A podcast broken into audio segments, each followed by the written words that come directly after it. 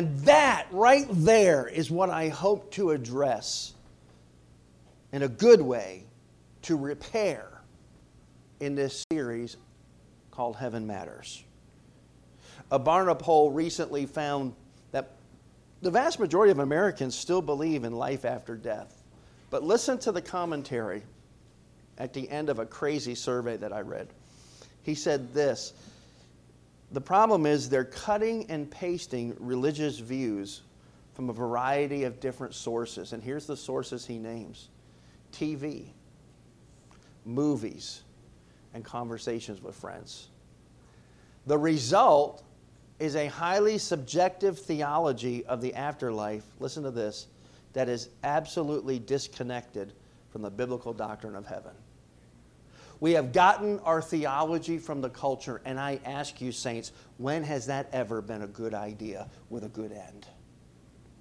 And I want to challenge you. Some of that theology you and I have embraced. And I'm going to ask you, command you to reject that and replace it with the truth of Holy Scripture in the next few weeks of Sundays. The problem is that heaven has fallen off our radar screen, and we're the worse for it, not the better. So, in your outline this morning, what happened? What happened to heaven? What in the world happened to heaven and our love and longing for it? Well, first thing that happened is Satan happened. Amen? That's the first thing. Satan is what happened. Did you know that Satan slanders three things in this world? He slanders God's person, God's people, and God's place, which is specifically heaven. You agree with me? He's a slanderer. He's a, Jesus said he's a liar and he's the father of all liars. And he hates God. He hates God's people, but oh, brothers and sisters, he especially hates God's place, heaven. Now, why would he hate heaven? Jot this down, just this reference. I'm going to give you a lot of scripture I want you to go read this week. Here's the first one Isaiah 14, 12 through 15. Just jot it down in your outline. What is that? Isaiah 14, verses 12 through 15. This is the account where Satan is violently evicted from heaven. Do y'all know a little something about that? What was his job in heaven before he got kicked out and evicted? Huh? Yeah, he was the praise leader. He was the worship leader of heaven until he decided he would be better at being worshiped than the one leading the worship. He would be better at being God than God would. And he started a rebellion in heaven itself. Can you imagine that? And God had enough one day, kicked him out, and he took a third of the angels with him. There's some really descriptive language, apocalyptic language about it in the book of the Revelation of Jesus Christ, how, he's, how that dragon swept a third of the sons of God from heaven in this eviction of evil from the holiest of places. What's that mean? He's angry. He knows what heaven's like. He's enraged that his eviction is resulting in our invitation. Did you get that? He's mad about that. He got kicked out, and we've been invited in to take his place. Not as the worship leader, but as worshipers. He don't like that. But here's the deal I fully believe this Satan is not trying to convince us that heaven doesn't exist, he's smarter than that. What does the scripture say? And I just read it the other day at a funeral. In Ecclesiastes 3, God has set eternity in our hearts, hasn't He? Even the pagan on the street, even the atheist neighbor that you have, don't let them fool you. They know. God put eternity in their heart too. They know in the back of their mind, and it bugs them, that there's more to this life than this life.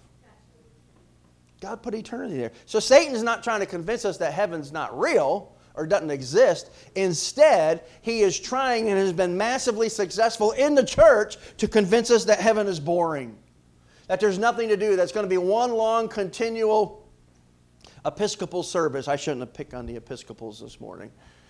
Um, but they've made themselves a good target. One long, boring church service. And by the way, church is boring when you're dead. I tell Jack all the time Jack, one day when Jesus changes your heart, you're going to love church. But until then, you're going. And you're going to listen and you're going to take notes. Amen? If you're bored, it might be me, but more likely, it's you. Because when you love, when you love God through His Son Jesus Christ, getting in His Word and being admonished to worship Him is anything but boring. And heaven's not boring. And I'm not going to get into a ton of it right now, but there's going to be work to do. I mean, this idea, we got this crazy, I think it's satanic. We got this crazy idea that we're going to be a bunch of fat babies in diapers playing harps on clouds. Do you want to see this in a diaper? I ask you. Is that heaven? That's more like the other place, right? Come on. Where does that cut? That's insanity. That's not what the Bible says. But we had this we would say, oh, I don't believe that. But we do get this weird idea in the back of our mind it's going to be something like that. It's going to be nothing like that. Hell is social isolation, social distancing in hell. Heaven, we're going to all be together, shoulder to shoulder. And we're going to have work to do. There's going to be things to do, things to explore, and, and, and things to learn. You say, I'm going to know everything. No, you're not. Only God knows everything. I'm getting into sermons in the future, so I need to, you all need to stop that. Stop encouraging me to preach my next sermons. But we're going to have tons to do. We're going to have tons to learn. There's going to be food to eat. There's, I believe there's going to be recreation. It's going to be amazing. And what you love to do here is just preparatory practice for what you're going to get to do there. Unless you're a police officer. or work in industries that exist because of the fallen world that we live in. Praise God, we won't need those anymore. Amen? God's going to give you something better to do. Heaven is a lot of things, but boring is not one of them. But Satan has been very effective in his con job on the church. So that's the first thing that happened. Is Satan happened? Well, what are we what are we supposed to do about that? How do we counteract that? Well, we counteract the lies of Satan with what? the truth of revealed Scripture. God has showed us a bunch of stuff in here about heaven. And we got to ask Him for help to understand it. We got to ask God to remove the blinders of our perverted, preconceived ideas about heaven. 2 Timothy 2 7, Paul says to young Timothy, Reflect on what I'm saying, for the Lord uh, will give you insight into all this. Ask God. James says, He who lacks wisdom, let him do what? Ask of God who gives how? Liberally. You say, Are you a liberal? Yes, I am. I believe God gives liberally, right? To who? To everyone who asks for wisdom. In other words, that means you don't have it. And, and, and God doesn't hold it over your head for asking. He upbraideth not. He doesn't get after you for being dumb. He appreciates the fact that you ask.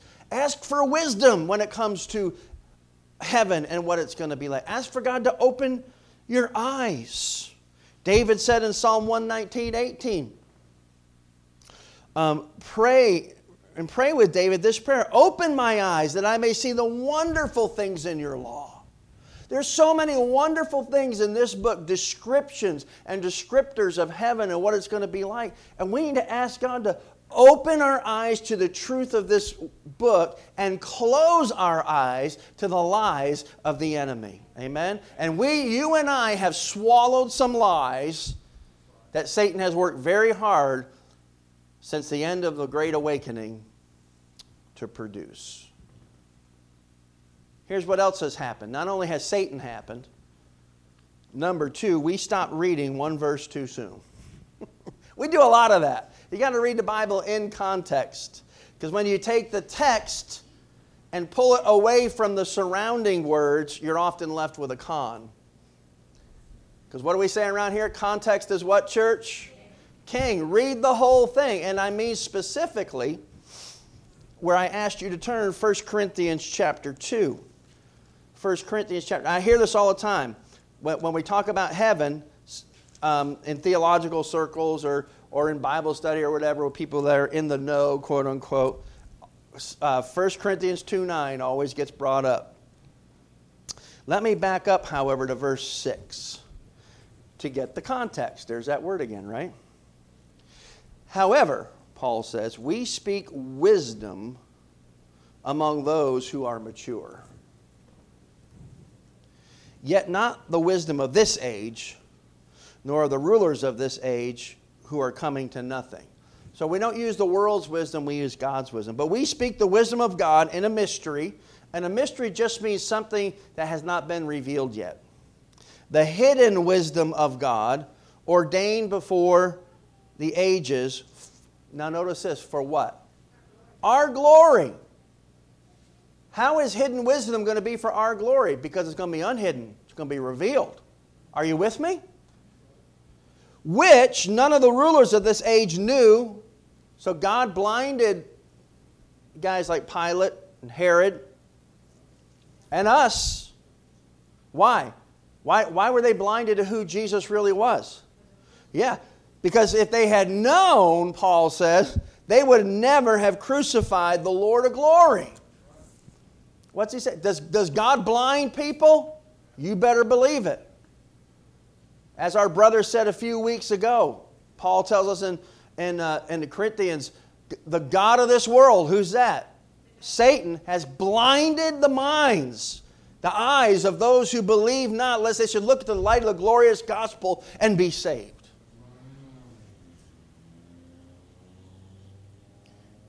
They didn't get Jesus. They did. They never would have put him on a cross because that was God's plan. Oh, but isn't it, isn't it, and this is, this is not a sermon. So this, this is free. I won't charge you for this. Isn't it great? Isn't it great that nobody can thwart the plans of Almighty God? Jesus was going to that cross. And if it took blinding the eyes of fallen men and cooperating with their prejudice, then God was more than willing to do that to get his son on that cross so that we could be his children. Now, verse 9 is where we stop, and that's the problem. I hear it all the time. But as it is written, now Paul's talking about this blinding and this and, and what's coming and God's ability. Eyes have not seen, nor ear heard, nor have entered into the heart of man the things which God has prepared for those who love Him. And that's what we say, well, you can't know anything about heaven. Heaven is unknowable. See, even God says it. You, haven't, you, can't, you can't see it, you can't hear it, and you can't even imagine it. Oh, but what does verse 10 say? You, see, that's the, here's problem number two. You start reading one verse too soon. Look at verse 10. Read it with me. But God has, what's that word? Revealed them. Revealed what? These things they said you couldn't know. To who? Us. Through what? His Spirit. For the Spirit searches all things, yes, even the deep things of God. Don't tell me we can't know. That's not what this scripture says. What the scripture says is before Jesus you couldn't know, but now we have his what? Spirit. And God has revealed those things to us. There's something for us to learn about what God's got prepared for us. So don't use 1 Corinthians 2 9 as an excuse to say, well, we just we just can't know. Yes, we can. Because verse 10 says, yeah, that was before Christ. Now we got his Holy Spirit, and we're living in the Spirit and we have this ability to embrace and understand and see and hear and experience as much as we can about what's revealed in this book about what God's got prepared for us.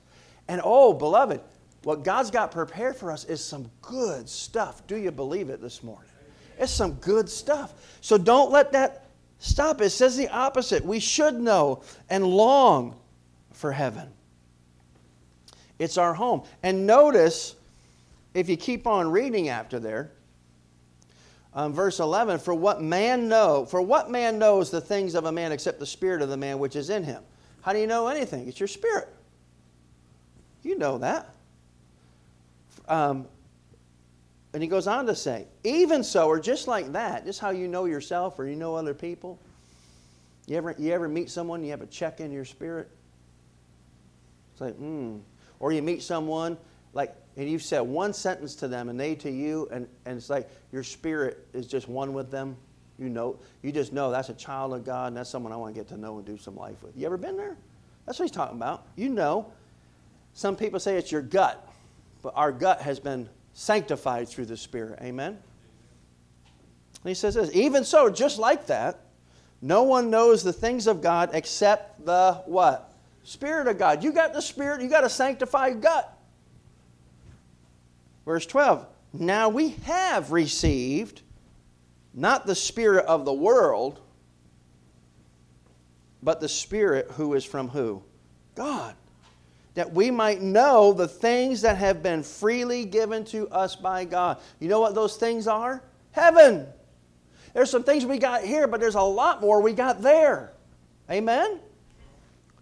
Look at verse 13. These things we also speak not in words which men's wisdom teaches, but which the Holy Spirit teaches, comparing spiritual things with spiritual. 14. But the natural man, by the way, that's a really good term. We like to say lost man, the natural man. Man who is only natural, but has not yet been supernatural. Man who has been born once, but never born again. Natural man but the natural man does not receive the things of the Spirit of God. No kidding. For they are foolishness to him, right? Nor can he know them because they are what? Spiritually discerned. The understanding of these things comes through the Holy Spirit, the third person of the Trinity. And by the way, I've had people come to me, and I've learned, I'm a slow learner, but I learn. I've had people come and say, Preacher, I read this Bible, it makes no sense to me. You know, my first question is tell me about your conversion to Christ. Because you might have said a prayer and got wet, but that doesn't mean you were baptized through the Holy Spirit into Christ.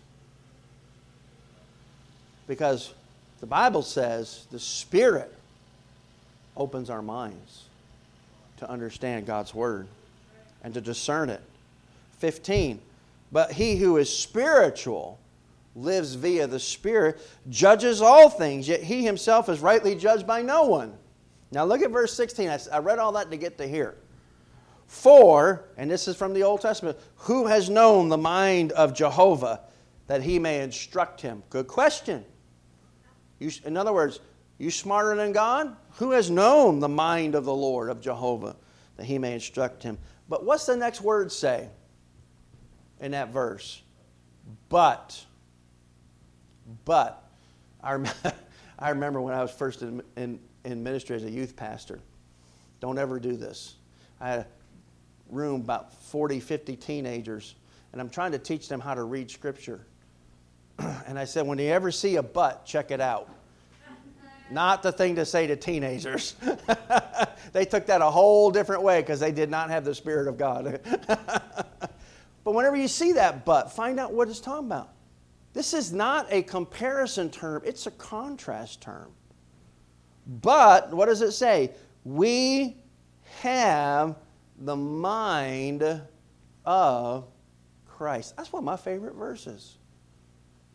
If you have the Spirit, and the Spirit has you, more importantly, and actually maybe more accurately, if you have, as we talked about in our D groups this morning, been plunged into Christ via the Spirit, baptized into Christ, you have his what?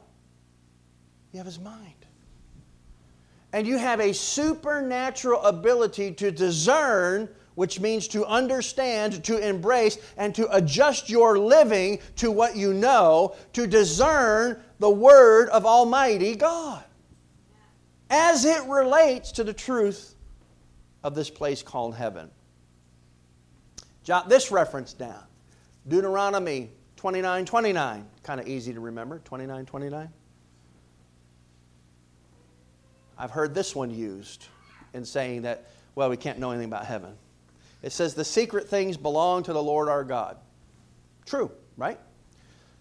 But you got to keep reading. It's even in the same verse. Sometimes we stop one phrase too short. How does what does it end up saying? But, there's that word again, the things revealed belong to us and our children forever. Right? There's some secret things that belong to the Lord. But there's a whole lot that's not a secret no longer a mystery because it's revealed both through the person of Jesus Christ and the teaching of His holy word. It's in the Bible. God's given us tons of stuff in here. And jot this down the major place that you find about heaven is Revelation 20 and 21. You should, you should be reading those. I read you the first part of it today. Here's another pushback I hear and I've even thought, I'm not going to lie to you, I've thought this myself. Do you remember, and you just jot it down in 2 Corinthians 12, verses 2 through 4, Paul actually, Bible says that Paul actually goes to heaven.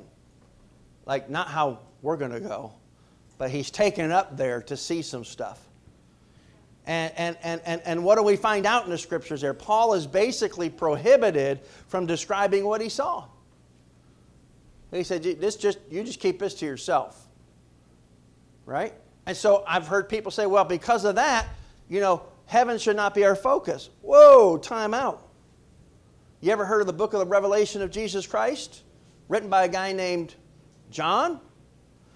There's a whole book describing heaven. And what did, what did, what did God say to John when he showed him heaven? Yeah, write it down because it's good stuff. I'm, that's a terrible paraphrase, but it's basically what God's saying. Write this stuff down. It's good stuff, and my people need to know this. Amen? So, because we got one little verse where God brought Paul up to the third heaven and said, check it out, but don't say anything. Keep it to yourself.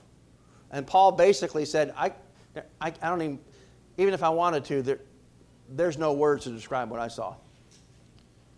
But John had a bunch of words to describe what he saw. And oddly enough, it's the only letter in the Bible, only book of the Bible that says if you read it, you're going to be blessed. Now, I don't care what, what, what book of the Bible you read. If you read it, you're going to be blessed. Amen?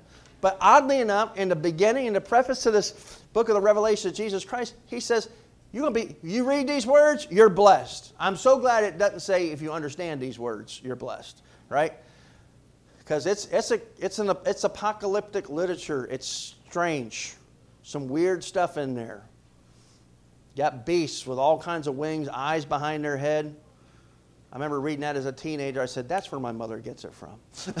she got eyes in the back of her head, right there in the book of Revelation. Not that you're a beast, Mom. I don't mean that. but, but, you know, it's some strange stuff in there. But Bible says you're blessed if you read it. But there's a lot of stuff in there about heaven and what we're going to do. So the last point is this what now? Or, my English teacher would prefer me to put it the right way now what? Now what? Well, we find the answer to that in Colossians chapter 3, verses 1 and 2. Set your mind or your imagination where? On heaven. Set your mind, and by your mind, I think that includes your imagination on heaven. I know that's why I love that. I do like that song, although I think it's very truncated. I can only imagine. It's kind of cool in this sense because it's honest. I can all I can do is imagine what that's going to be like when I see the face of Christ. Oh, I think we're going to do all those things. We're going to bow, we're going to sing, we're going to dance, we're going to shout. All of that's going to happen, but that's not all of eternity. And that's where we got this strange thing, and I misled Frankie that, that, that, that, that, that eternity is one long church service. No. No, it's the best day of your life intensified by a thousand doing what we're made to do.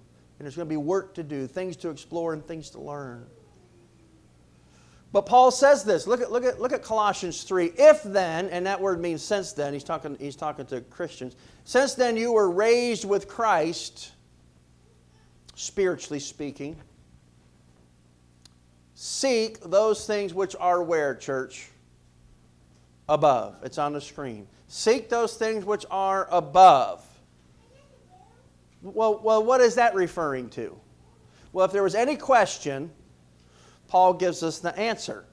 And it's almost as if he says, Seek those things which are above, parenthesis, and by above I mean, next phrase, where, say it with me, where Christ is. Where is Christ? Oh, Paul says he's not going to give that, leave that to your imagination either. Christ is where? Sitting at the right hand of God. And you can put in parentheses there, the Father. So where, where should, where should, what should we be setting our thoughts on and our mind on? Heaven. Do, do you not see it? Look at verse 2. Again, he's going to reinforce it. This, by the way, this is in the imperative. And what does the imperative mean? It's a what? It's a command. He's telling us th- to do something. And here it is set, and it's the understood you. You set your mind on things what? Above and not where? On things on the earth. And we have absolutely reversed that. We have set our mind on earthly things. You remember when I preached through this in Colossians? Uh, seek, set, and set not. I, I still remember that. Seek, set, and set not. Seek those things which are above. Go after heaven, like Edward says. I am resolved that in this life I'm going to live in such a way so I can have the most happiness in the next.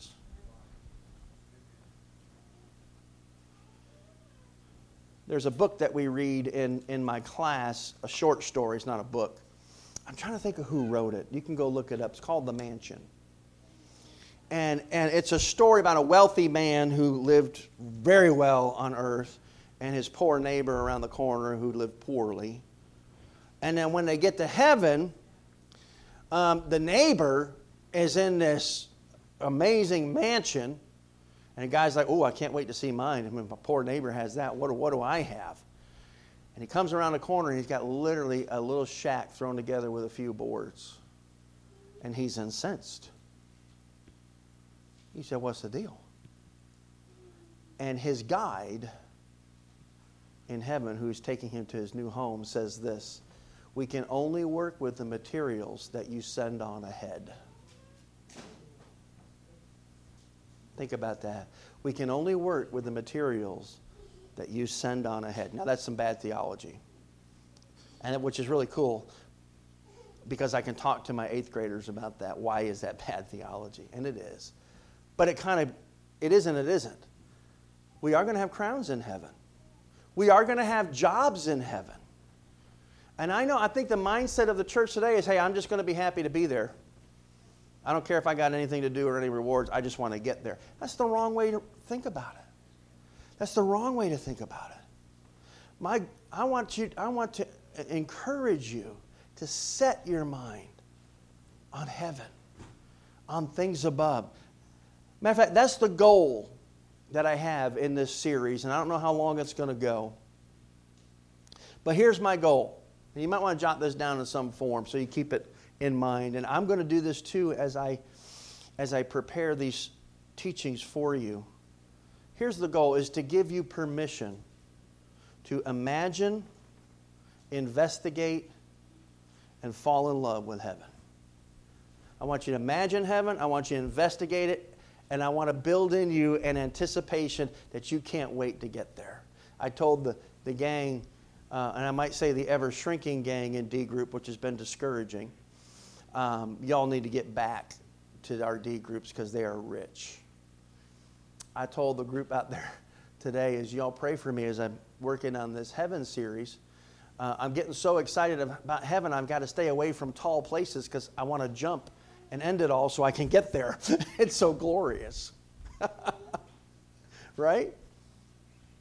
So I, that's my goal. I want you to give you permission to imagine heaven, to investigate it. And it's, it's all in here. God's given us so much to know. And I want you to fall in love with it. I want you to anticipate it. I want you to send materials on ahead.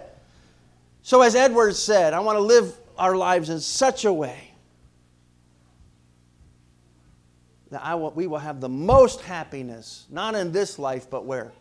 In the one to come. But I would submit to you, and the Puritans understood this too.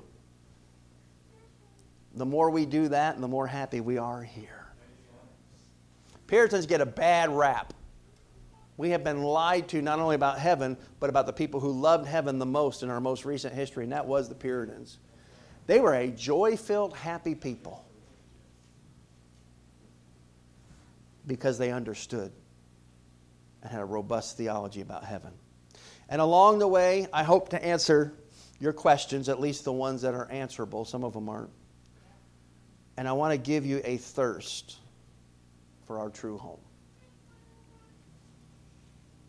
I opened with today's mantra on heaven, where we fear that we are so heavenly minded that we are no earthly good. And I want to say to you, relax. You got nothing to fear. On the contrary, most of us are so earthly minded that we are of no heavenly or earthly good. That's the problem and the reality. And I call you to repent. C.S. Lewis had it right when he said this, and with this I conclude. Quote If you read history, you'll find that the Christians who did the most for the present world were just those who thought most of the next. The apostles themselves, who set on foot the conversion of the Roman Empire the great men who built up the Middle Ages, the English evangelicals who abolished the slave trade, all left their mark on earth precisely because their minds were occupied with heaven. It is since Christians have largely ceased to think of the other world that they have become ineffective in this one. And then he said this Aim at heaven, and you'll get earth thrown in. Aim at earth, and you'll get neither. And I fear we've been aiming at earth.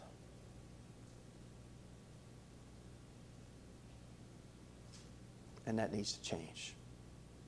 And by God's grace, and only God's empowerment, He will open your ears and my mind. And together, through this short series on the next world, we will lift our gaze from this world to heaven and begin to seek the things that are above and set our minds there and release our minds from the shackles of this low goal called the present earth. Amen? Would you stand with me? We're going to sing a song and then the doxology. But as we do, I want to call you to respond. Yeah, he's been in here all morning. He, yeah, it's all good. And just as you've lifted your eyes to see the bird, lift your eyes and see heaven. Unshackle yourself from the cares of this world. Stop building your kingdom here and build the one that is to come. Father, we love you. We thank you for heaven. Um, would you open our understanding so that we might be valuable to the world that is coming and love it more than the one that we're in? May we seek the economy of heaven where Jesus is seated at your right hand. May we set our minds in all of the imaginative power that you have endowed us with. To imagine heaven in all of its glory and to live and strive for that and that alone. And may it burn away these false pretenses and these foolish things that we chase in place of that which matters penultimately, both here and for eternity. Would you give us a desire to be with you in this new heaven and new earth, this world that's coming. How amazing it is going to be. And may we endeavor to bring many people with us. Not for ourselves or so we can be comforted because our kids are there, but because you are worth it. Wake us up to how good you are so we understand what you've prepared and what is coming in Jesus' name. Go in the grace of the Lord Jesus Christ and expand his kingdom.